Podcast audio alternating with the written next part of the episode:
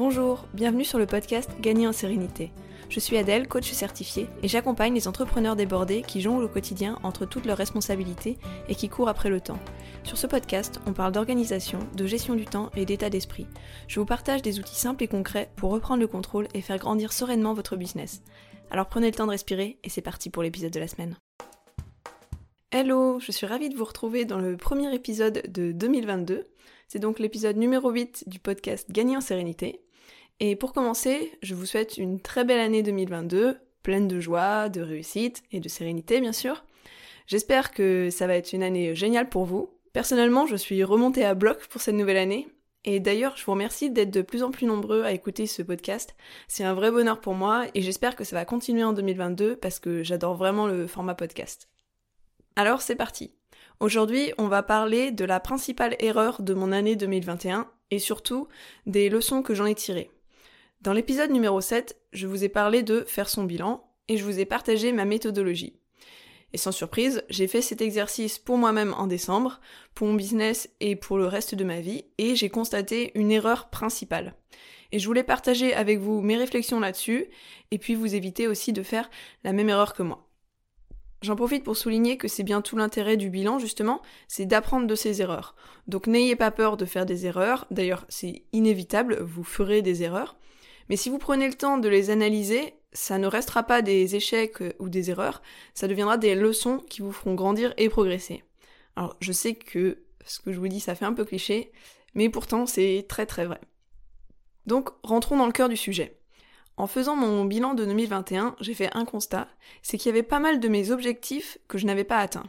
Alors ça n'a pas été une grande surprise parce que je fais des bilans mensuels, donc je l'avais vu venir. Et d'ailleurs, euh, j'avais adapté une bonne partie de mes objectifs au cours de l'année. Et ces objectifs revus, eux, ils ont été atteints. Donc tout n'est pas négatif. Mais quand même, le constat est là. Il y a un certain nombre des objectifs initiaux que je n'ai pas atteints. Du coup, la question se pose, qu'est-ce qui s'est passé? Pourquoi est-ce que je les ai pas atteints? Euh, Pourquoi j'ai eu besoin de les revoir en cours d'année? Et la réponse, elle est assez simple, c'est que dès le départ, je les avais mal définis. Pour vous expliquer comment j'ai défini mes objectifs à l'époque et comment je les définis euh, désormais, je vais prendre deux exemples euh, fil rouge qui vont nous suivre tout au long de l'épisode pour illustrer les différentes étapes. L'exemple numéro 1, ça va être de développer son podcast et l'exemple numéro 2, ça va être d'organiser une retraite de yoga. C'est deux exemples assez différents pour bien illustrer à chaque fois les étapes. La méthode classique pour définir ses objectifs, c'est la méthode SMART. C'est un grand classique de l'organisation, rien de bien révolutionnaire, mais ça marche plutôt pas mal et j'utilise cette méthode depuis quelques années. Smart, c'est un mot anglais qui veut dire intelligent, mais c'est aussi l'acronyme de cinq mots qui commencent par S, M, A, R, T. Ça marche surtout en anglais, c'est pour ça qu'on garde cette sorte de jeu de mots en anglais. Donc dans le détail, ça donne S pour spécifique. À la fois en anglais et en français, c'est le même mot. Ça veut dire que l'objectif est précis, qu'il est clair et sans interprétation possible. Pour l'exemple du podcast, si on choisit comme objectif booster mon audience, là c'est pas assez précis. Qu'est-ce que ça veut dire booster? De quelle audience est-ce que l'on parle? Ce qui serait mieux, ce serait de dire par exemple avoir plus d'écoute sur chaque épisode de mon podcast. Là c'est beaucoup plus précis. Pour l'exemple numéro 2 de la retraite de yoga, si on choisit l'objectif créer un événement, c'est beaucoup trop flou à nouveau. Quel type d'événement, pour qui, pourquoi, etc. Ce qui pourrait être mieux serait de définir organiser une retraite de yoga sur trois jours. Ensuite, après le S, on a le M, euh, qui est en anglais measurable. Vous avez le plaisir d'apprécier mon accent anglais. Bref, ça veut dire mesurable en français. Ce qu'on entend derrière ce M, c'est que les résultats doivent être quantifiables, idéalement avec un chiffre que l'on placerait sur une échelle, plutôt que euh, quelque chose de binaire. Euh, oui, c'est atteint, non, c'est pas atteint. Alors c'est pas toujours possible, mais le mieux c'est quand même de mettre des chiffres. Par exemple, pour le podcast, on avait dit que notre objectif c'était d'avoir plus d'écoutes sur chaque épisode. C'est assez simple, on peut mesurer le nombre d'écoutes. Bon, même si dans la pratique il n'est pas très précis, mais enfin, notre hébergeur nous fournit un chiffre. On pourrait définir comme objectif d'avoir 100 euh, écoutes par épisode de podcast. Ensuite, pour l'exemple de la retraite de yoga, là c'est un peu plus compliqué, puisque notre objectif c'est d'organiser une retraite de yoga sur 3 jours. Donc on a envie de dire, bah, soit c'est atteint, oui on l'a organisé, soit c'est pas atteint, non on l'a pas organisé. Ce qui pourrait être une idée pour mesurer, ça pourrait être de lister toutes les étapes euh, intermédiaires qu'il va y avoir à faire pour organiser cette retraite. Et ensuite, on met une note et un pourcentage en fonction du nombre d'étapes qui sont faites. L'avantage de faire ça, c'est que si vous avez un objectif qui va perdurer sur plusieurs mois, plusieurs trimestres, vous allez peut-être avoir des bilans intermédiaires, et comme ça, ça vous permettra de chiffrer l'avancement. Ce sera pas euh, oui, je l'ai atteint, non, je l'ai pas atteint. Ce sera plutôt j'en suis là actuellement euh, dans l'atteinte de cet objectif. Et ça permet de voir si on est dans les temps ou si on commence à prendre un peu de retard. Ensuite, le A, c'est achievable. Alors dans la version française de la méthode SMART, vous entendrez beaucoup de traductions différentes qui commencent à chaque fois par un A. Donc euh, ça peut être atteignable, ambitieux, acceptable, attirant. Moi je dis plutôt atteignable, je trouve que ça correspond mieux en traduction. Mais ce qu'il faut retenir, c'est que le A est relatif au niveau de l'objectif. L'idée, c'est que votre objectif doit être suffisamment ambitieux pour être motivant, mais pas inatteignable non plus par rapport à nos ressources, sinon ce sera vraiment euh, décourageant, démotivant.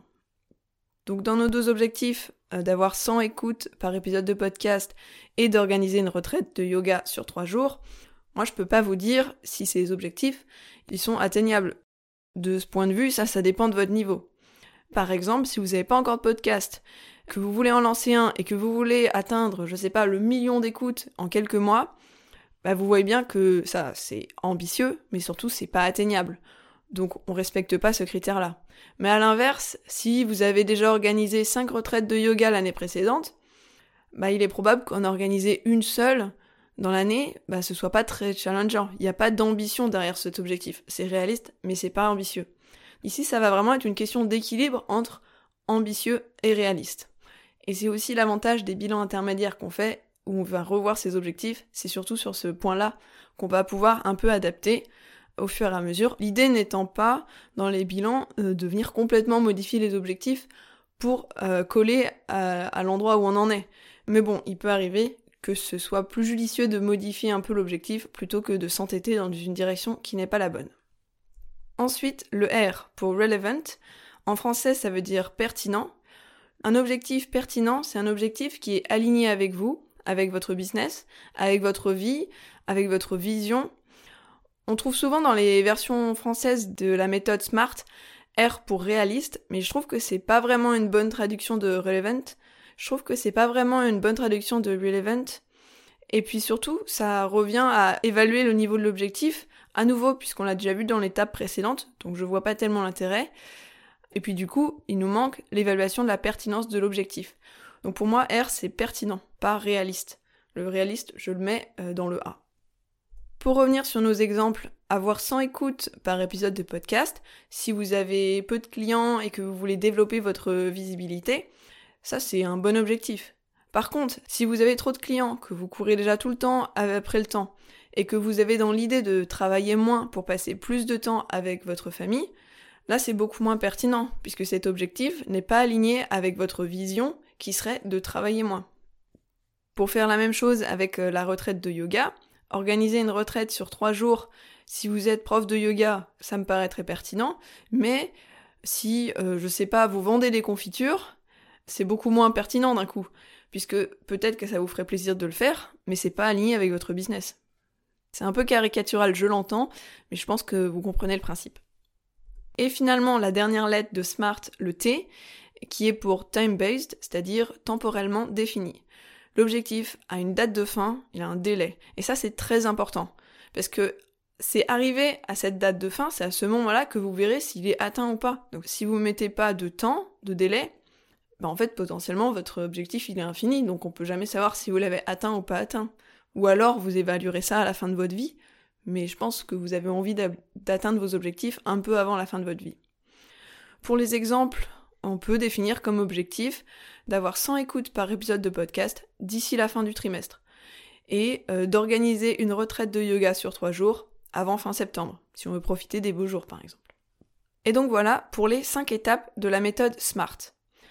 Et donc moi, en début 2021, j'ai utilisé cette méthode pour définir mes objectifs. Sauf que par la suite, euh, j'ai trouvé que ces 5 critères, n'étaient pas suffisants, et donc j'en ai rajouté deux, et je les ai rajoutés en cours d'année. Et la beauté des choses, c'est que les deux mots que j'ai rajoutés commencent par E et R, donc ça fait smarter. ce qui veut dire plus intelligent en anglais. Bon, j'ai pas vraiment fait exprès, hein, c'est tombé comme ça, mais je trouve ça sympa. Par contre, j'ai été taper Objectif Smarter sur Google, enfin sur Lilo parce que moi j'utilise pas Google, mais bref, et j'ai découvert qu'en fait ça existait, la méthode Smarter, mais pas avec les mêmes E et R que moi. Mais bon, euh, tant pis, moi j'aime bien mon Smarter à moi, alors c'est ma méthode que je vais vous proposer ici. Le E, il est pour écologique, c'est-à-dire que mon objectif, il prend en compte mon environnement. Ce que j'entends par environnement, c'est mon entourage, familial, professionnel, social, etc. Mon cadre de vie et mes ressources. Par exemple, dans mon objectif d'avoir 100 écoutes par épisode de podcast. Si la création et le développement de mon podcast m'obligent à prendre du temps euh, sur mon temps perso, que je néglige mon couple et que ça me mène au divorce, euh, bon, c'est pas top. Évidemment, là j'exagère et je caricature, mais vous comprenez l'idée, c'est que vos objectifs ne doivent pas perturber votre environnement plus que ce que vous ne pourriez accepter. Et par exemple, pour la retraite de yoga sur trois jours, si la seule date que je trouve pour organiser cette retraite, ça tombe le jour du mariage de ma meilleure amie dont je suis la témoin, est-ce que vraiment ça vaut le coup de l'organiser quand même et de rater ce mariage, surtout si euh, j'ai pas commencé à communiquer dessus? Je vous dis pas qu'il y a une bonne et une mauvaise réponse, mais ce qui est important de ne pas oublier quand on fixe un objectif, c'est de bien penser à son entourage et à son bien-être. Ça peut paraître évident pour certaines personnes, mais moi j'aime bien rajouter ce critère E qui me permet aussi de vérifier que je me suis pas mis trop d'objectifs, puisqu'il faut qu'ils soient tous euh, dans leur ensemble écologique, et pas seulement un par un individuellement. Et on en arrive au dernier point, qui est le R, R pour responsable, et c'est sur ce point que j'ai commis une erreur au moment de poser mes objectifs pour 2021. L'idée de ce R, c'est qu'il faut pouvoir être responsable de l'atteinte ou non de ses objectifs, et c'est-à-dire qu'ils ne doivent pas dépendre d'éléments ou de personnes extérieures. Et là, notre exemple d'avoir 100 écoutes par épisode de podcast, il fonctionne pas bien, puisqu'on peut pas décider du nombre d'écoutes qu'on va avoir. Par contre, publier un épisode par semaine, le promouvoir sur mes réseaux sociaux et dans ma newsletter, et également inviter chaque mois une personne sur mon podcast, ça, ce serait un objectif sur lequel je suis responsable. J'ai la main là-dessus, et ainsi petit à petit, mon nombre d'écoutes va augmenter. Et vraiment, ça, ça a été mon erreur de 2021, de me fixer des objectifs dont je n'étais pas responsable et qui dépendaient trop d'éléments extérieurs. Donc j'ai modifié ça en cours d'année, puisqu'on suis rendu compte. Et donc, je me suis rendu plus responsable de mes objectifs, et à partir de là, ça a beaucoup mieux fonctionné pour moi.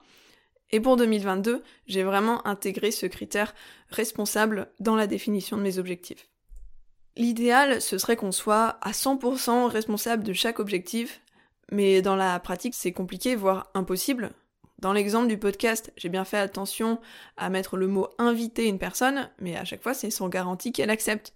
Alors que nous, ce qu'on voudrait, c'est d'avoir la personne sur le podcast.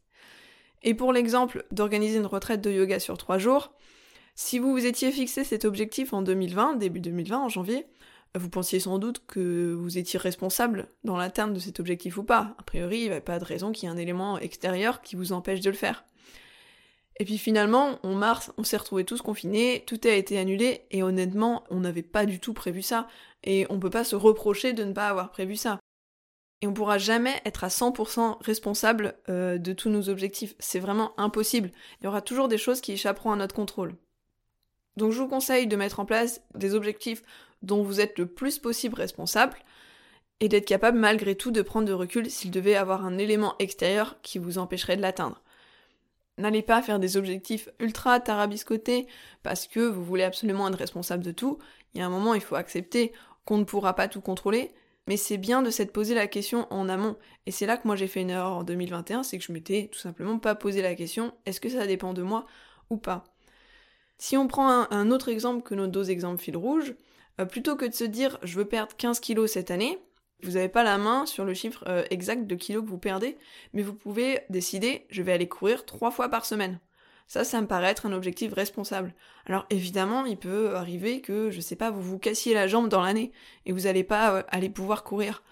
C'est à ce moment-là qu'il faut prendre du recul et se dire mon objectif, il était bien défini, mais malheureusement, je peux pas tout contrôler, donc c'est comme ça.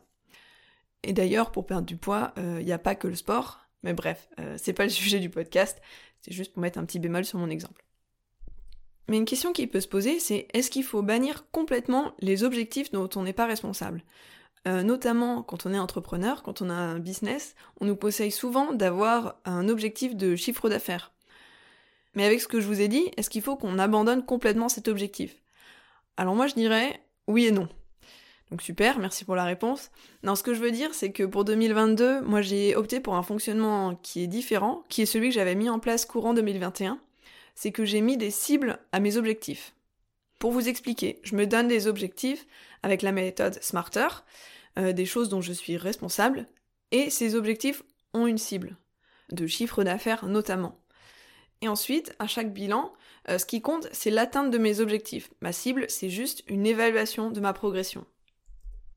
Pour que vous compreniez un peu mieux sur l'exemple du podcast, l'objectif, c'est de publier un épisode par semaine, le promouvoir sur mes réseaux sociaux et dans ma newsletter, et inviter chaque mois une personne sur mon podcast pendant toute la durée du trimestre. Ça, c'est mon objectif. Et ma cible, ça va être d'avoir 100 écoutes par épisode. La différence entre les deux, c'est que pour l'objectif, j'en suis responsable, alors que la cible, j'en suis beaucoup moins. Et il est tout à fait possible que j'atteigne mes objectifs, mais pas ma cible. Et dans ce cas, je dois mettre en place de nouveaux objectifs jusqu'à atteindre ma cible. On peut se dire que je joue sur les mots entre objectif et cible, et c'est vrai, je joue un peu sur les mots, mais je trouve que les mots donnent vraiment une intention différente. Les objectifs, c'est ce sur quoi je me concentre chaque jour et dont je suis responsable, et la cible, c'est juste une évaluation chiffrée de ma progression dont je veux me rapprocher. Pour la retraite de yoga, l'objectif, ça va être d'organiser une retraite de yoga sur trois jours avant fin septembre, et ma cible, ça va être d'avoir 10 clients à ma retraite de yoga. J'espère que vous voyez bien la nuance entre les deux. Et ensuite, dernière astuce de l'épisode, pour fixer mes cibles, j'utilise la méthode BMW. Ça consiste à se fixer trois niveaux de cibles. B pour bien, je serai satisfaite si j'atteins cette cible, c'est une cible qui est réaliste, et elle est un petit peu ambitieuse, mais pas trop. M c'est mieux, je serai comblée si j'atteins cette cible, c'est une cible qui est assez réaliste, mais qui est quand même plutôt ambitieuse. Et W c'est waouh, ce serait vraiment complètement fou que j'atteigne cette cible, c'est une cible qui est très très ambitieuse et nettement moins réaliste. Pour l'exemple du podcast, bien ce serait d'avoir 50 écoutes pour chaque épisode, mieux ce serait d'avoir 100 écoutes, et waouh ce serait d'avoir 200 écoutes par épisode de podcast. Et pour l'exemple de la retraite de yoga, bien ce serait d'avoir 5 clients à la retraite, mieux ce serait d'avoir 10 clients, et waouh ce serait d'avoir euh, tellement de clients intéressés que j'ai déjà une liste d'attente et que je me lance dans la préparation de la retraite suivante. Si vous avez déjà l'habitude de vous fixer des objectifs et des cibles chiffrées, pour euh, passer en BMW, souvent votre idée de départ, celle que vous aviez l'habitude de fixer, ça va correspondre au M au mieux. Et pour vous fixer le B, le bien, il faut être un peu plus pessimiste sans perdre toute ambition complètement quand même. Et le W, le wow, euh, vous pouvez le fixer en étant plus optimiste sans être complètement irréaliste. L'idée c'est pas d'avoir un objectif qui est impossible à atteindre. Donc voilà toutes mes pistes pour préparer vos objectifs pour 2022, ou pour plus tard si vous écoutez cet épisode plus tard. Parce que oui, bien sûr, hein, on peut définir ses objectifs à un autre moment qu'au début de l'année. Il n'y a pas de règle, vous faites ça quand vous voulez. Pour récapituler, je vous conseille de suivre euh, ma méthode Smarter, avec S pour spécifique, M pour mesurable, A pour atteignable et ambitieux, R pour relevant, c'est-à-dire pertinent, T pour temporellement défini, E pour écologique envers votre cadre de vie, votre entourage, votre bien-être. Et R pour responsable, qui est le point qui, moi, m'a manqué en 2021. Et pour avoir des objectifs responsables tout en ayant un œil sur des résultats chiffrés qui ne dépendent pas de vous, je vous conseille de donner une cible à chacun de vos objectifs sous la forme BMW, bien, mieux, waouh. Pour la petite info, le, E et le R que j'ai trouvé sur internet pour faire smarter, c'était évaluable et révisable. Mais je trouve qu'évaluable, ça revient à peu près à la même chose que mesurable. Et révisable, dans mon cas, je vois pas tellement à quoi ça sert, puisque mes objectifs sont forcément révisables. Je vois pas exactement ce que ce serait un objectif qui n'est pas révisable. Et d'ailleurs, je les revois justement chaque trimestre. Nous voilà arrivés à la fin de l'épisode, j'espère qu'il vous a plu. Si c'est le cas, je vous serais très reconnaissante de mettre euh, une note ou un commentaire sur votre plateforme d'écoute. D'ailleurs, pour ceux qui écoutent ce podcast sur Spotify, il est maintenant possible de laisser une note sur cette plateforme. Je sais pas si vous étiez au courant. En tout cas, vos notes et commentaires, ça m'encourage à continuer, ça me fait extrêmement plaisir et surtout, ça aide le podcast à se faire connaître et ça permet à d'autres de le découvrir. Donc vraiment un grand merci à tous ceux qui prendront le temps de le faire et à tous, je vous souhaite à nouveau une très belle année. Et en attendant de vous retrouver dans le prochain épisode, je vous souhaite une bonne journée, une bonne soirée ou une bonne nuit. Prenez bien soin de vous et à bientôt